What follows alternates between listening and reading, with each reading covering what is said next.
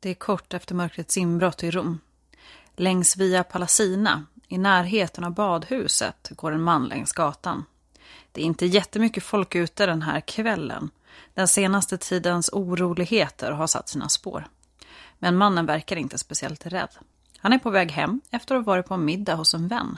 Och den stora buken guppar förnöjt när han strosar fram. Men plötsligt rusar en person fram ur skuggorna och sticker en kniv i honom.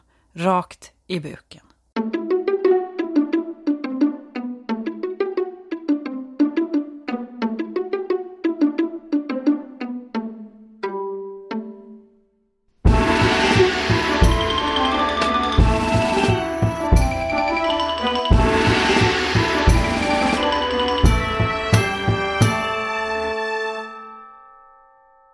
Hej och välkomna till Podius Castus, en podd om antiken. Och till det här minisnittet om mordet på Sextus Roscius.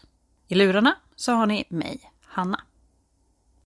Sextus Roscius var en man från området Ameria, dagens Amelia, i Umbrien, cirka sju mil fågelvägen från Rom.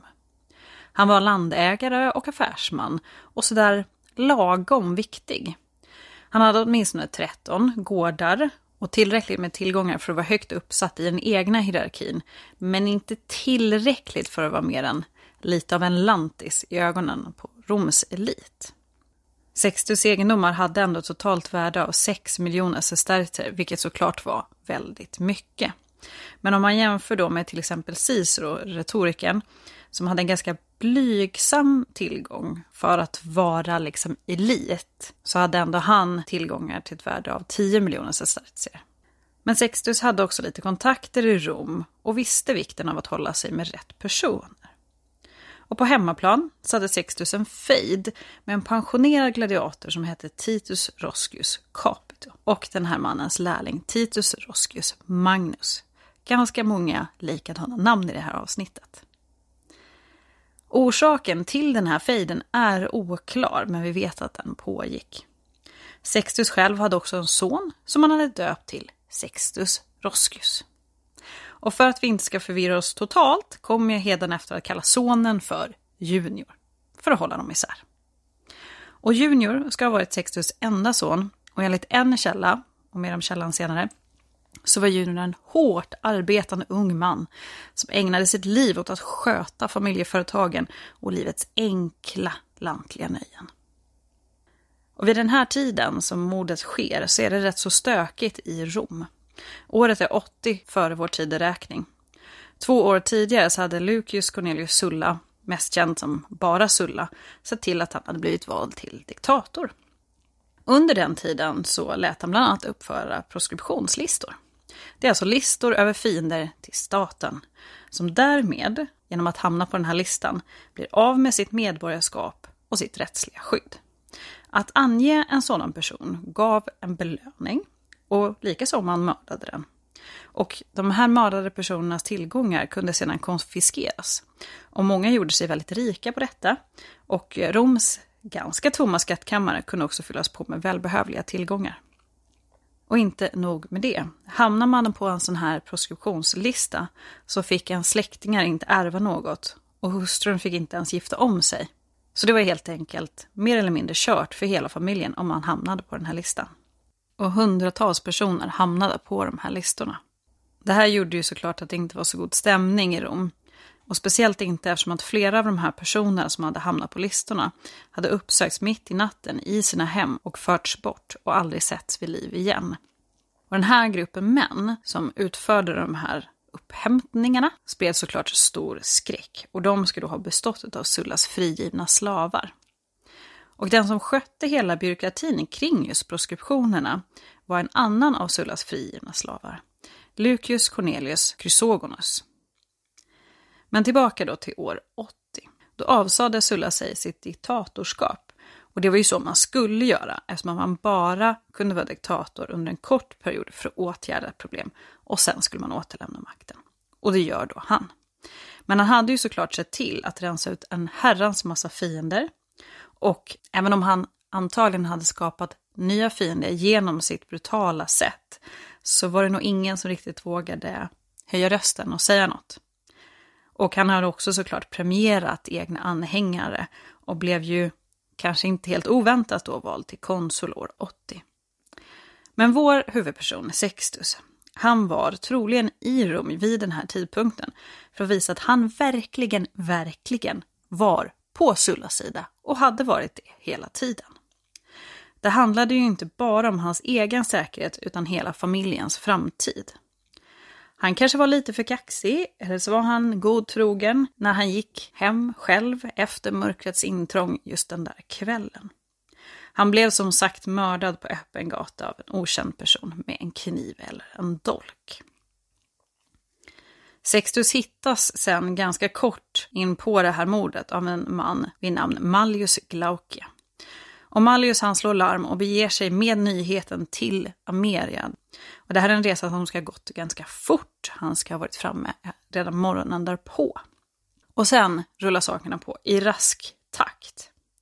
Sextus hamnar, bara fyra dagar efter sin död, på proskriptionslistan. Hans tillgångar beslagtas och hans familj drivs ut ur egendomarna där i Ameria.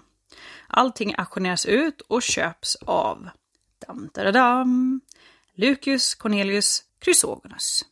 Ni vet, han som var ansvarig för att administrera just proskriptionerna. Och vad tror ni han fick betala då? Han fick betala bara 2000 sestertier.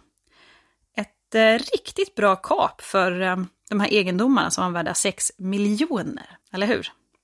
Men Chrysogonos, han var ju faktiskt en ganska generös person. Och han delar med sig av det här kapet till Titus Roscius Capito och Titus Roscius Magnus. Det var ju schysst.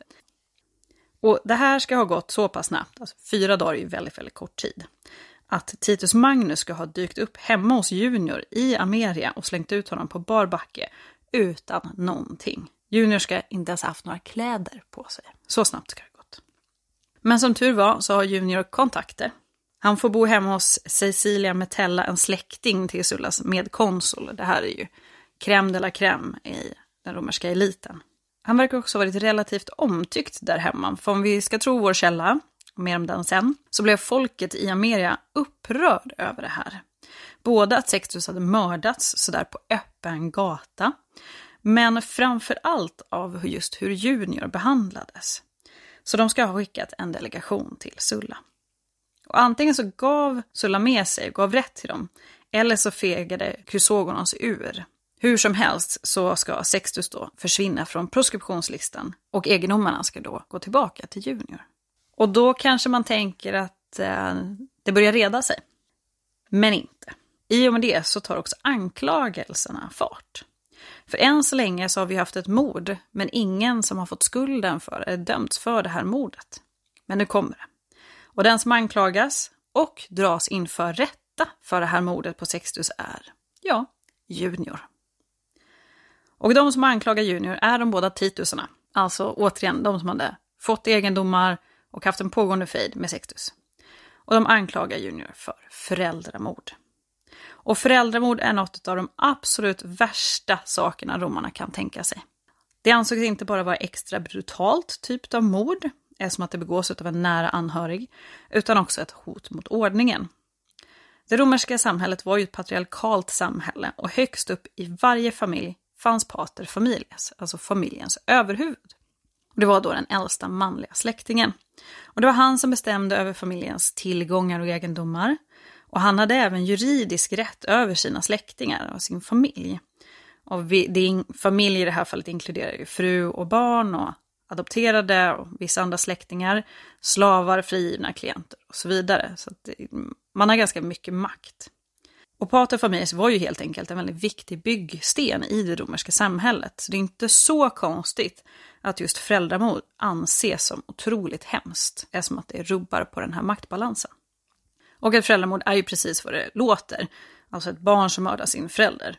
Men i det här rent juridiskt romerska begreppet kunde även andra relationer inkluderas, som till exempel syskon, far och morföräldrar, föräldrars syskon och så vidare.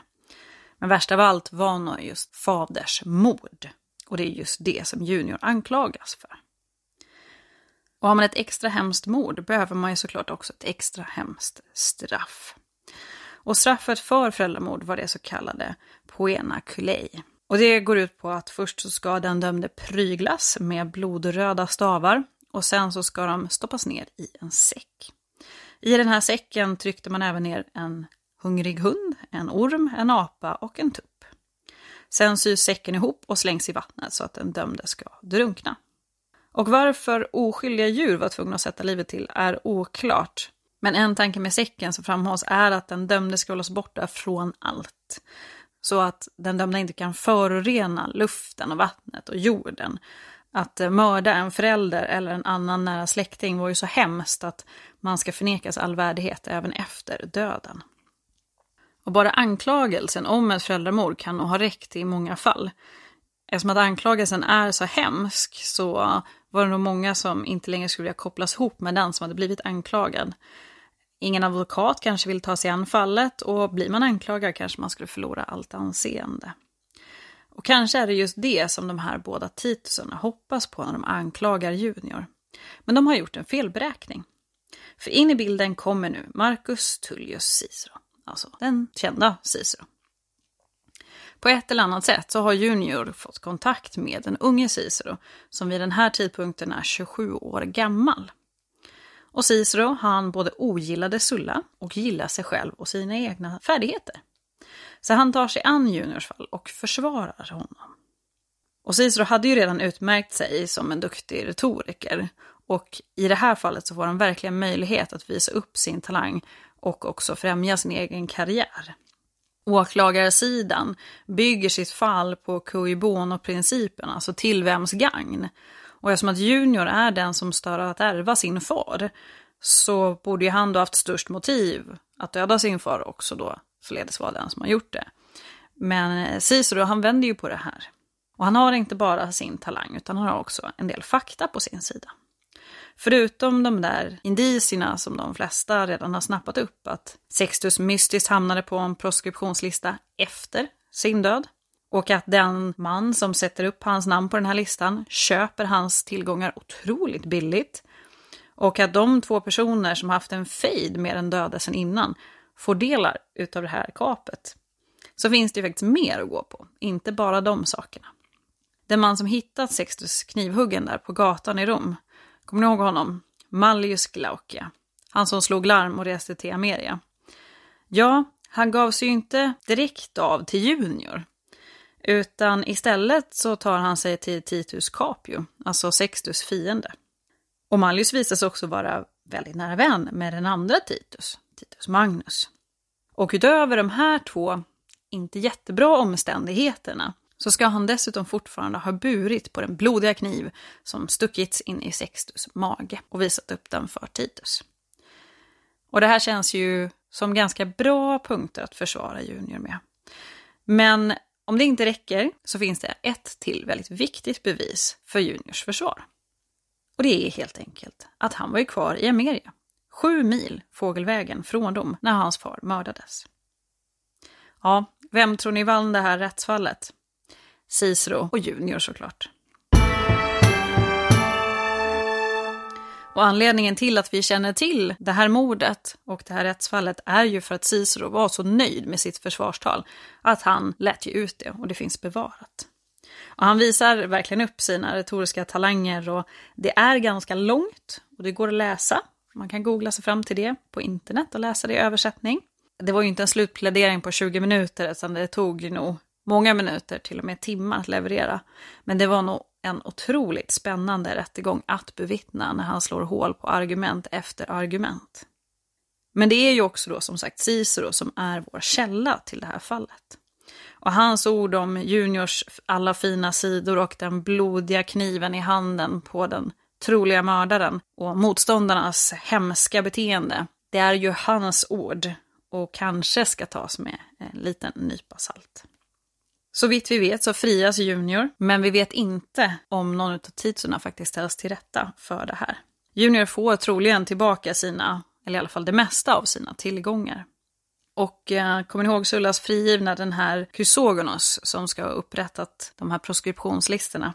Ja, han ska ha blivit så impopulär efter det här försvarstalet att Sulla ska ha låtit avrätta honom. Så, vad kan vi då lära oss av det här?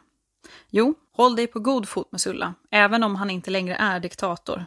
Och skaffa dig en romersk retoriker om du falskeligen blir anklagad för mord. Och det var allt för idag. Du har lyssnat på Podius Castus och mig, Hanna.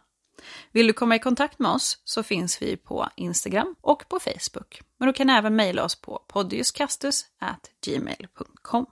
Men med det får jag säga tack för idag och på återhörande. thank you